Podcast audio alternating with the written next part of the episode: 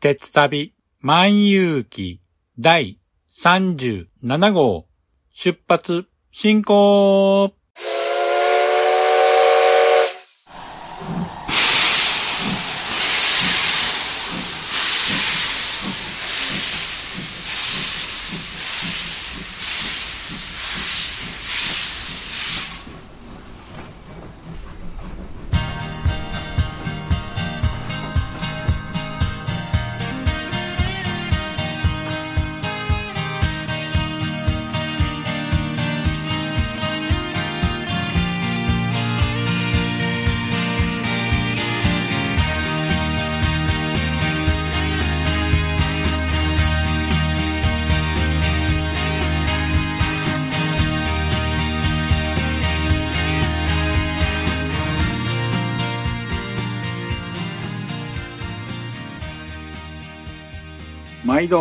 乗車ありがとうございます。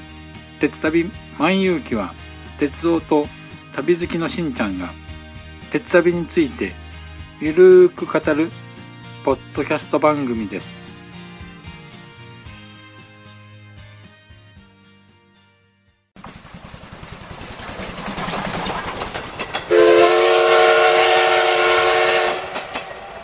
鉄旅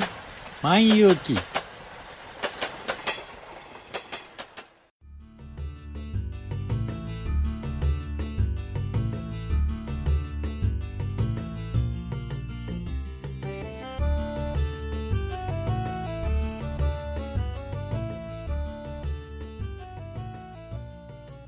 皆さん、こんにちは。鉄旅万有記パーソナリティを務めさせていただきます。しんちゃんと申します。よろしくお願いします。さて、皆さん、鉄旅万有記は2月15日で満1周年となります。ほんの1年前までは私も一リスナーだったんですけども、あるイベントをきっかけによし、私もポッドキャストを配信してみようと思い立って、そこから始まったのがこの鉄旅万有記なんですね。配信にあたってですね、まずインターネットでポッドキャストの配信方法や収録、また編集方法などを調べて、わけもわからずどうにかこうにか配信までこぎつけた次第です。そこからですね、なんとか一年続けることができたのも、これもひとえにリスナーの皆さんからのコメントや応援など、また、ポッドキャストの大先輩方々のアドバイスのおかげで、なんとかここまで来れました。感謝感激、ありがとうございました。ということで、今回のテーマなんですけども、鉄旅万有記1年の歩みと題しまして、これまでの1年間を振り返ってみたいと思います。では、詳しくは本編で。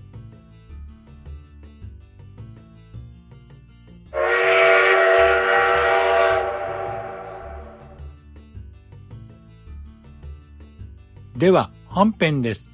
今回は鉄旅万有記1周年の歩みと題しまして、これまでの1年間を振り返ってみたいと思います。鉄旅万有記はこれまで36回配信してきました。1年12ヶ月で36回となると月に3回のペースで配信していますね。では早速振り返っていきたいと思います。記念すべき最初の配信は第0号となりまして、2020年の2月の15日に配信しました。こちらはですね、簡単な自己紹介の回となりました。0号配信後にですね、Apple Podcast にですね、申請をしまして、許可がおりましたので、正式にですね、2月の21日に第1号を配信となりました。内容はですね、青春18切符の説明ですね。まず基礎編としまして、青春18切符の基本的な使い方やルールなどを説明しました。続きまして、第2号は、青春18切符の実践編ということで、モデルコースを立てましてお話ししました。例としまして、東京から水戸のですね、偕楽園に完売に行くコースと、関西から福井県福井市の桜並木の行くコースを紹介させてもらいました。そして第3号なんですけども、こちらはですね、3月7日に配信しました。JR ダイヤ改正と題しまして、3月に行われた JR のダイヤ改正についてお話ししました。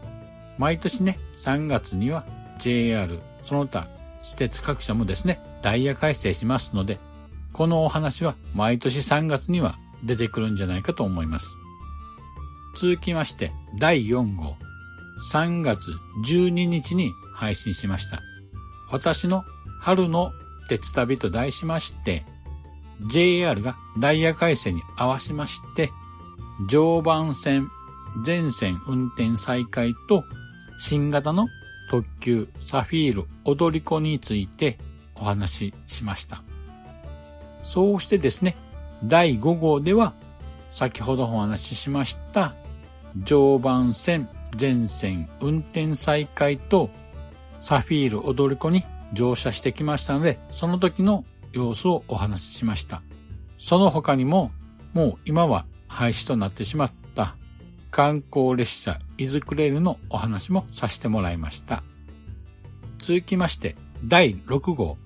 3月27日に配信しています。テーマは駅弁でした。皆さんもよく食べると思うんですけども、やはり鉄道旅といえば欠かせないのが駅弁ですよね。そこで私のおすすめの駅弁をいくつか紹介させてもらいました。九州福岡の折尾駅の柏飯、広島は宮島口の穴子飯、山形県は米沢の牛肉ど真ん中、他にもですね、熊本のあゆや三代や群馬県の峠の釜飯など、いろいろ紹介させてもらいました。では、続きまして、第7号、4月4日に配信しました。テーマは時刻表で、皆さんどうでしょうか？最近はですね、スマホアプリとかパソコンで簡単に列車の時刻がわかるので、そうそう時刻表を買う方は少ないと思うんですけど、やはり鉄道好きな方はですね、時刻表というのは必需品だと思ってるんですけども、いかがでしょうか？続きまして第8号、4月11日に配信。テーマは駅地下の温泉ということで、駅に近いおすすめの温泉を紹介させてもらいました。城崎温泉、ゲロ温泉、有馬温泉、ホットユダ、ユダ温泉ですね。あと、女川温泉を紹介させてもらいました。最近はコロナウイルス感染拡大でなかなかですね、旅にも行けないんですけども、やはりたまにはのんびりと温泉に浸かるのもいいですよね。続きまして、第9号4月20日に配信しました。テーマは、鉄道、旅をテーマにした旅番組ということで、この頃ですね、もうすでに緊急事態宣言が出ておりまして、そこで皆さんお家にこもっていたと思いますので、少しでも旅気分が味わえる番組を紹介しました。例えば、ブラタモリであるとか、朝だ生です、旅サラダといった番組を紹介させてもらいました。そして、区切りの第10号なんですけども、こちらはですね、5月13日に配信しました。この頃はですね、コロナウイルスでもうおこもり、お家にいる時間が長いので、テーマとして、ステイホーム、お家で過ごそうということで、お家の中でいろいろ過ごし方をお話しさせてもらいました。例えばですね、YouTube とか Amazon プライムビデオ、Netflix など、お家の中でどう過ごしていけばいいのかということをテーマにお話しさせてもらいました。そして第11号5月24日に配信してるんですけども、テーマは鉄道を題材にしたテレビゲームと題しまして、この回もですね、お家での過ごす場合の鉄道のゲームを紹介させてもらいました。電車で GO やトレインシミュレーター、レールファンなど鉄道のゲームを紹介させてもらいました。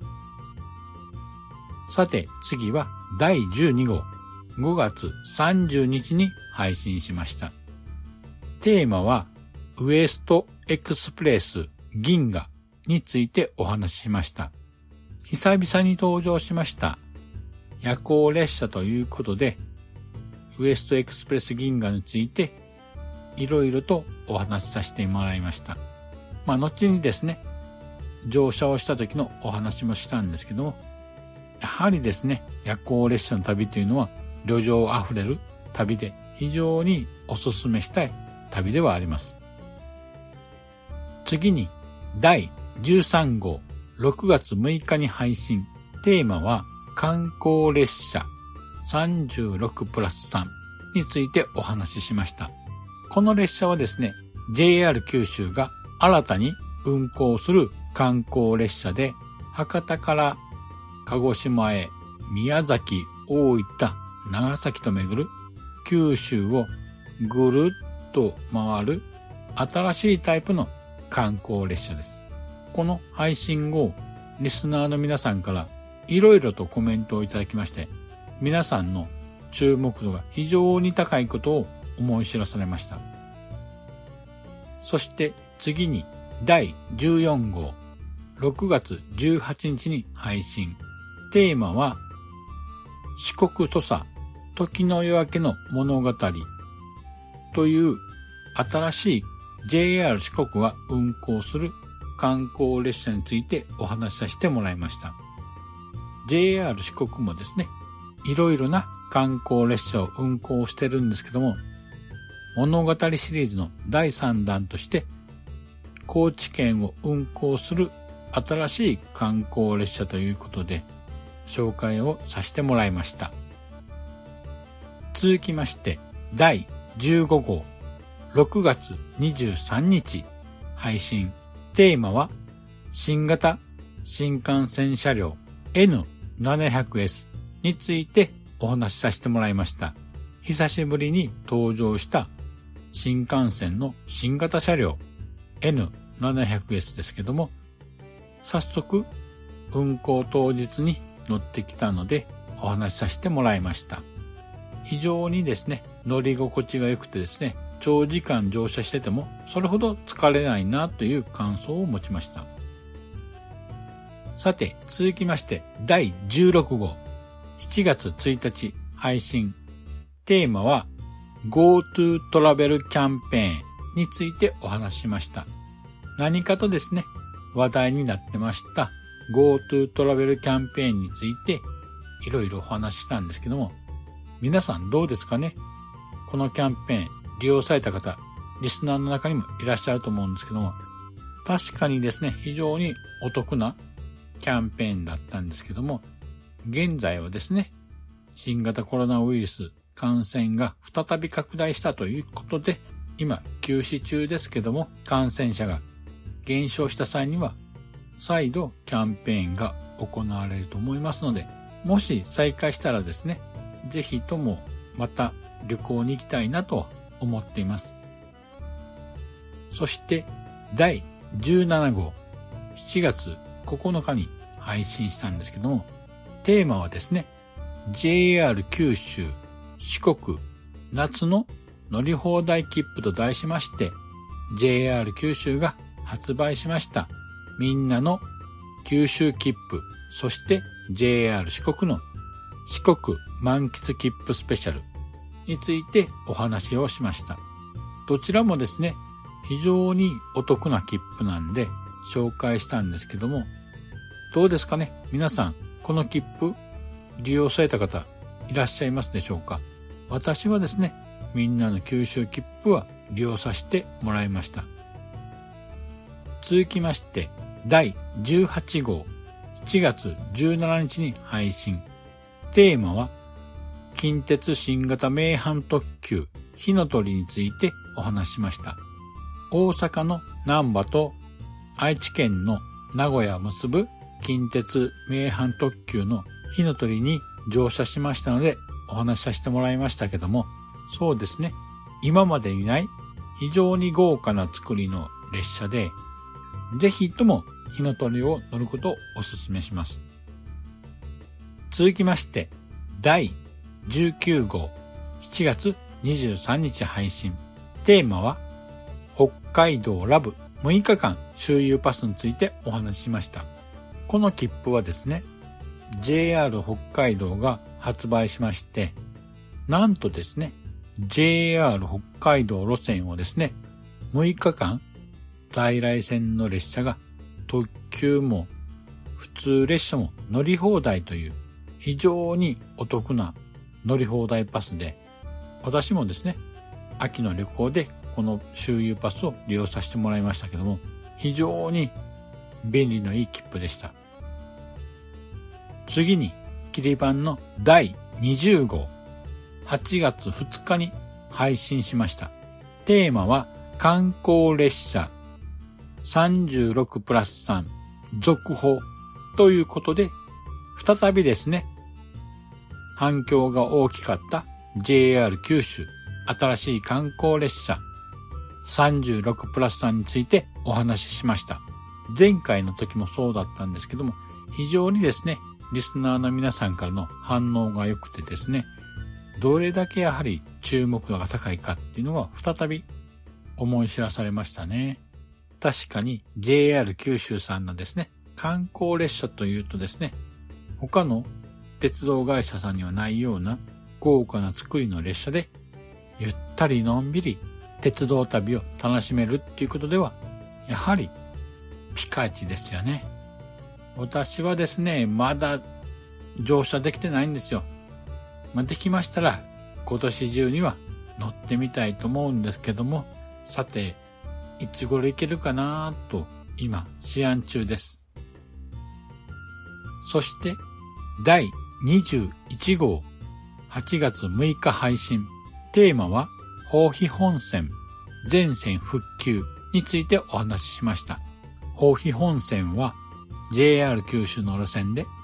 熊本と大分を結ぶ路線なんですけども熊本地震によって肥後大津と阿蘇駅間が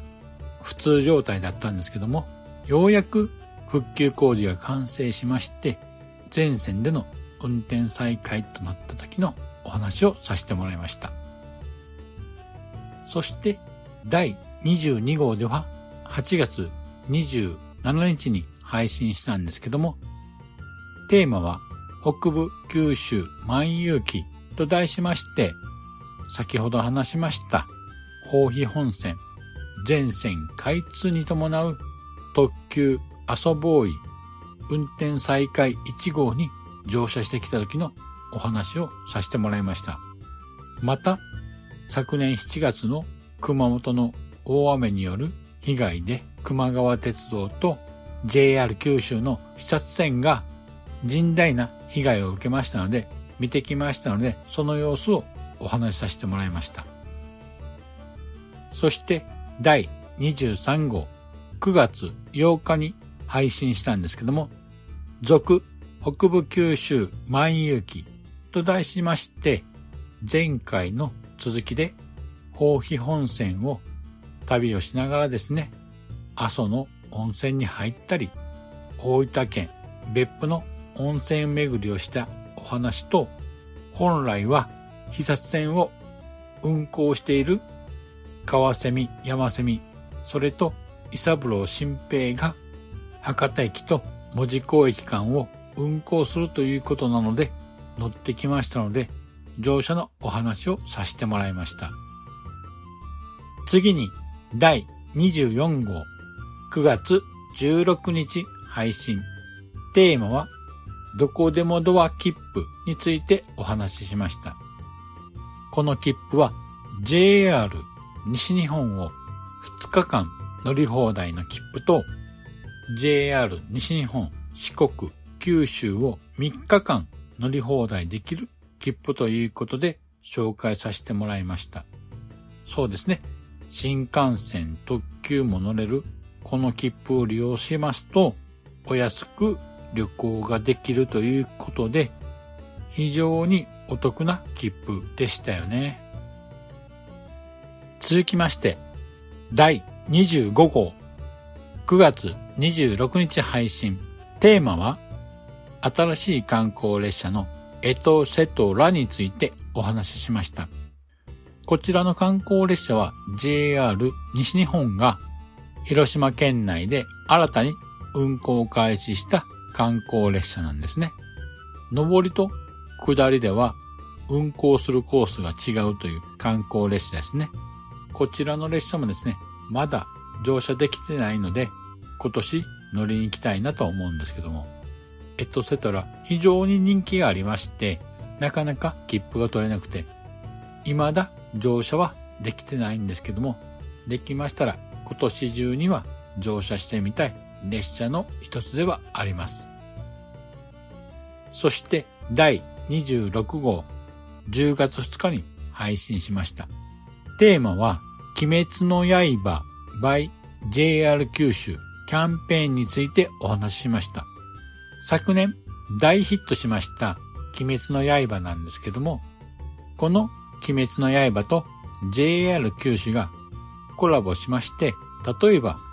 SL 鬼滅の刃を運行したり、スタンプラリーを開催したりとですね、いろいろと鬼滅の刃とのコラボキャンペーンが開催されましたので紹介させてもらいました。後ほど話すんですけども、SL 鬼滅の刃、もとてもとても大人気で、なかなかですね、切符が買えないという事態に陥りまして、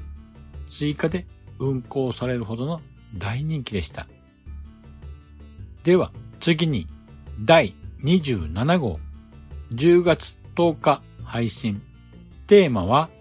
愛、吉野川トロッコについてお話ししました。こちらはですね、JR 四国が徳島線において新たに運行を開始した観光列車となります。新たに観光列車のトロッコ列車が運行するということで、再びですね、駅弁が発売されるということが話題になりましたね。続きまして、第28号10月16日配信。テーマは乗ってきましたウエストエクスプレス銀河と題しまして、ウエストエクスプレス銀河の乗車した時のお話をさせてもらいました。こちらも列車もですね、新型コロナウイルスの感染拡大により、もともと普通切符で乗車できたんですけども、旅行会社の旅行ツアーとして発売されることとなってしまいましたけども、こちらの列車も人気が高くてですね、なかなか思うように切符が取れないんですけども、なんとか抽選に当選しまして、乗車することができました。久しぶりの新しい夜行列車ということで、期待ワクワクでですね、乗車したんですけども、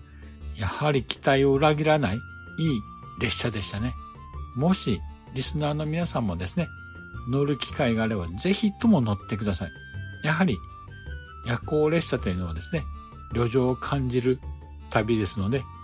ぜひぜひお勧めしたい列車の一つではあります。そして第29号11月14日配信。テーマは JR 北海道完全乗車の旅前編ということで配信しました。海道ラブ6日間周遊パスを利用しまして、この6日間で JR 北海道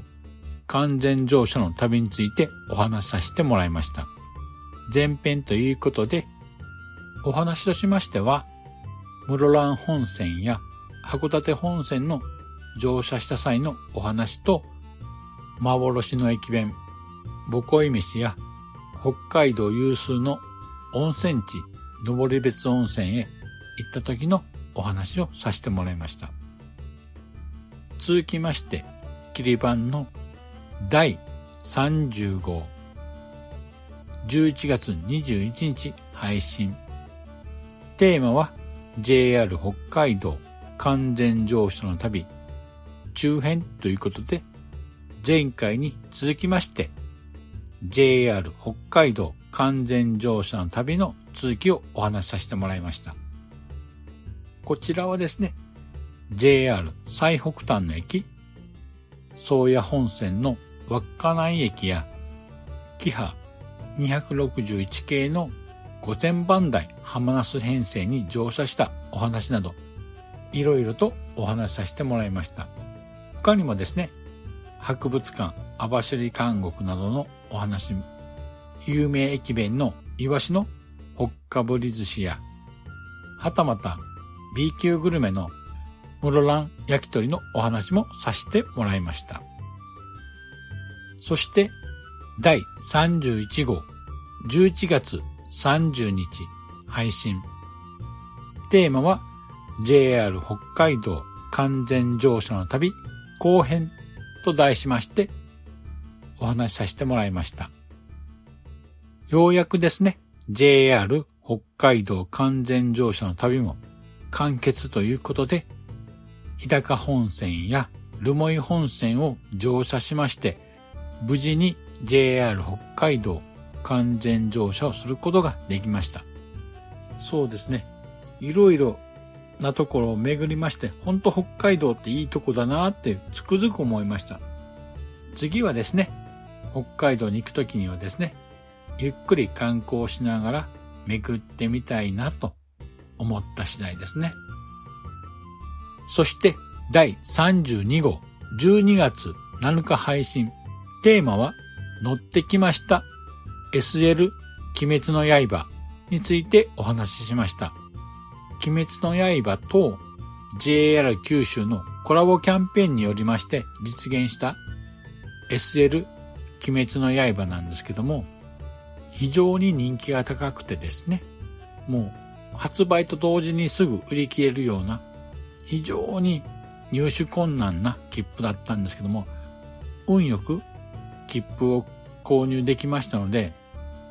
SL 鬼滅の刃に乗車した時のお話をさせてもらいました。鬼滅の刃ファンには十分満足いく列車だったので、また再びですね、チャンスがあれば運行してほしいなと思う列車の一つではありました。さすが JR 九州ですね。いろいろな観光列車を運行してるだけあって、乗客に喜んでもらう術を知ってますよね。細かいところにもファンならばわかるクスッとするような仕掛けがたくさん散りばめてありまして、またですね、乗ってみたいなと思う列車の一つではあります。ぜひとも JR 九州さんにはまた運行してもらいたいですよね。さて、続きまして、第33号、2月26日に配信。テーマは、2020年鉄道重大ニュースと題しまして、2020年の鉄道重大ニュースについてお話しさせていただきました。例えば、常磐線全線開通や豊肥本線全線開通、また、ウエストエクスプレス銀河、SL 鬼滅の刃など、2020年のニュースを紹介したんですけども、私の中ではやはり7月の九州豪雨で球磨川鉄道や JR 久津線、また久津オレンジ鉄道、はたまた九大本線など九州の鉄道が被害を受けまして、現場に行ったんですけども、やはりですね、見るに耐えかねるぐらい悲惨な状況だったので、球磨川鉄道と久津線におきましては、復旧までやはり長時間を要すると思うんですけども、気長に待ちますので、ぜひとも鉄道で復旧して、また SL 人吉やいろんな観光列車が運行することを心待ちにしたいと思います。そして第34号1月17日配信。テーマは2021年の鉄道カレンダーと題しまして、今年の2021年鉄道に関する予定をお話しさせてもらいました。いろいろとお話ししたんですけども、私が個人的に気になってるのは、朝海岸鉄道の DMV 運行開始なんですけども、この DMV っていうのは鉄道と道路両方走れる車、列車なので、日本で初の運行なので、ぜひとも乗ってみたい列車、ん？車ではありますね。そして第35号1月22日配信。テーマは JR 各社一斉ダイヤ改正前編ということで今年3月のダイヤ改正についてお話しました。前編ということで JR 北海道、東日本、東海の3社についてお話ししました。今回のダイヤ改正でやはり気になるのは始発ダイヤの繰り下げと終電時刻の繰り上げが非常にですね、各社とも多くてですね、生活習慣の変化に伴う JR 各社のダイヤの変更が大きいと思いますね。そして第36号1月31日配信。テーマは JR 各社一斉ダイヤ改正後編ということで JR 西日本、四国、九州の3社のダイヤ改正についてお話ししました。やはり JR 西日本、四国、九州、3社とも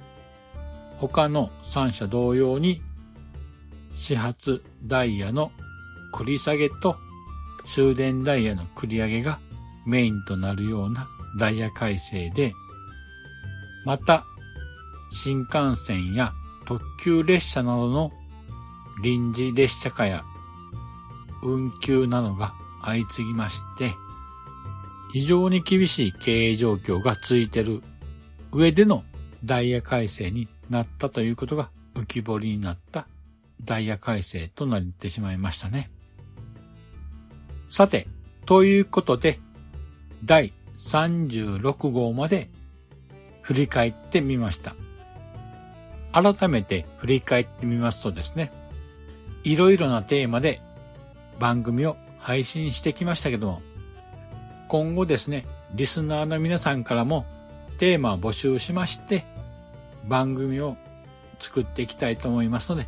今後ともよろしくお願いいたします。さて、お時間となりましたので、そろそろエンディングに移りたいと思います。では、エンディングです。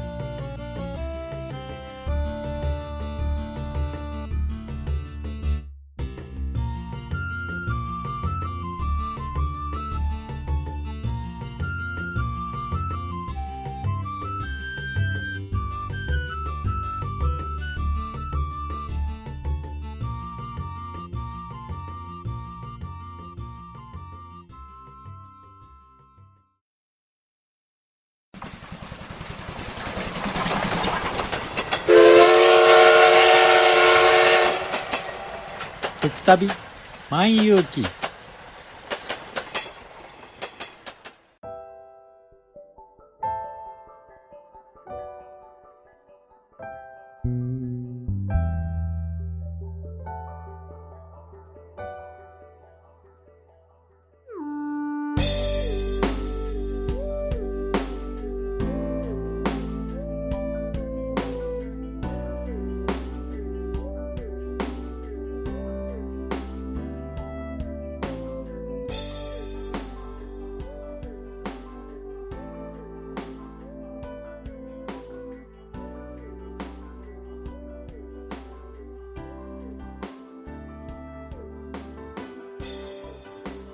では、エンディングです。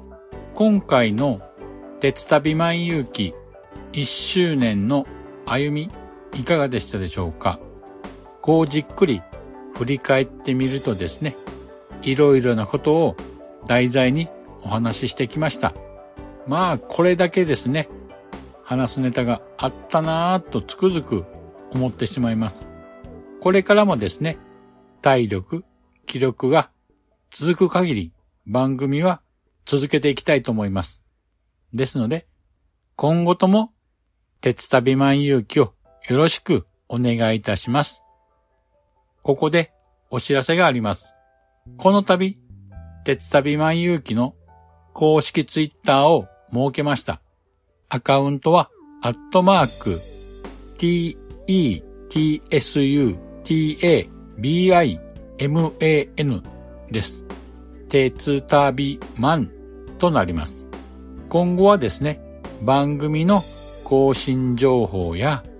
鉄旅に関する情報は公式ツイッターで発信していきたいと思います。こちらのアカウントの方もフォローの方をよろしくお願いいたします。さて、番組では皆様からのご意見やご感想をお待ちしています。Apple Podcast や Google Podcast のレビューや、鉄旅万有記のブログのコメント欄、また、Twitter にハッシュタグ、鉄マン、漢字の鉄にひらがなでマン、とつけてツイートしていただければ番組内で紹介したいと思います。さて、今回はこれにて終了したいと思います。では、次回をお楽しみに。失礼いたします。あほい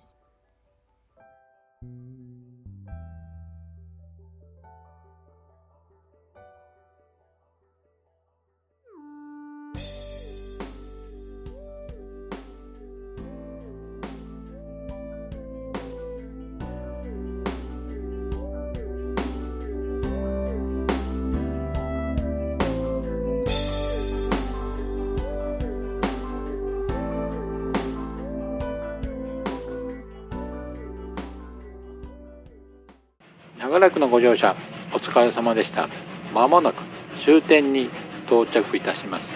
くれぐれもお忘れ物のないように、今一度お手回り品のご確認をお願いいたします。では、またのご乗車を心よりお待ちしております。ありがとうございました。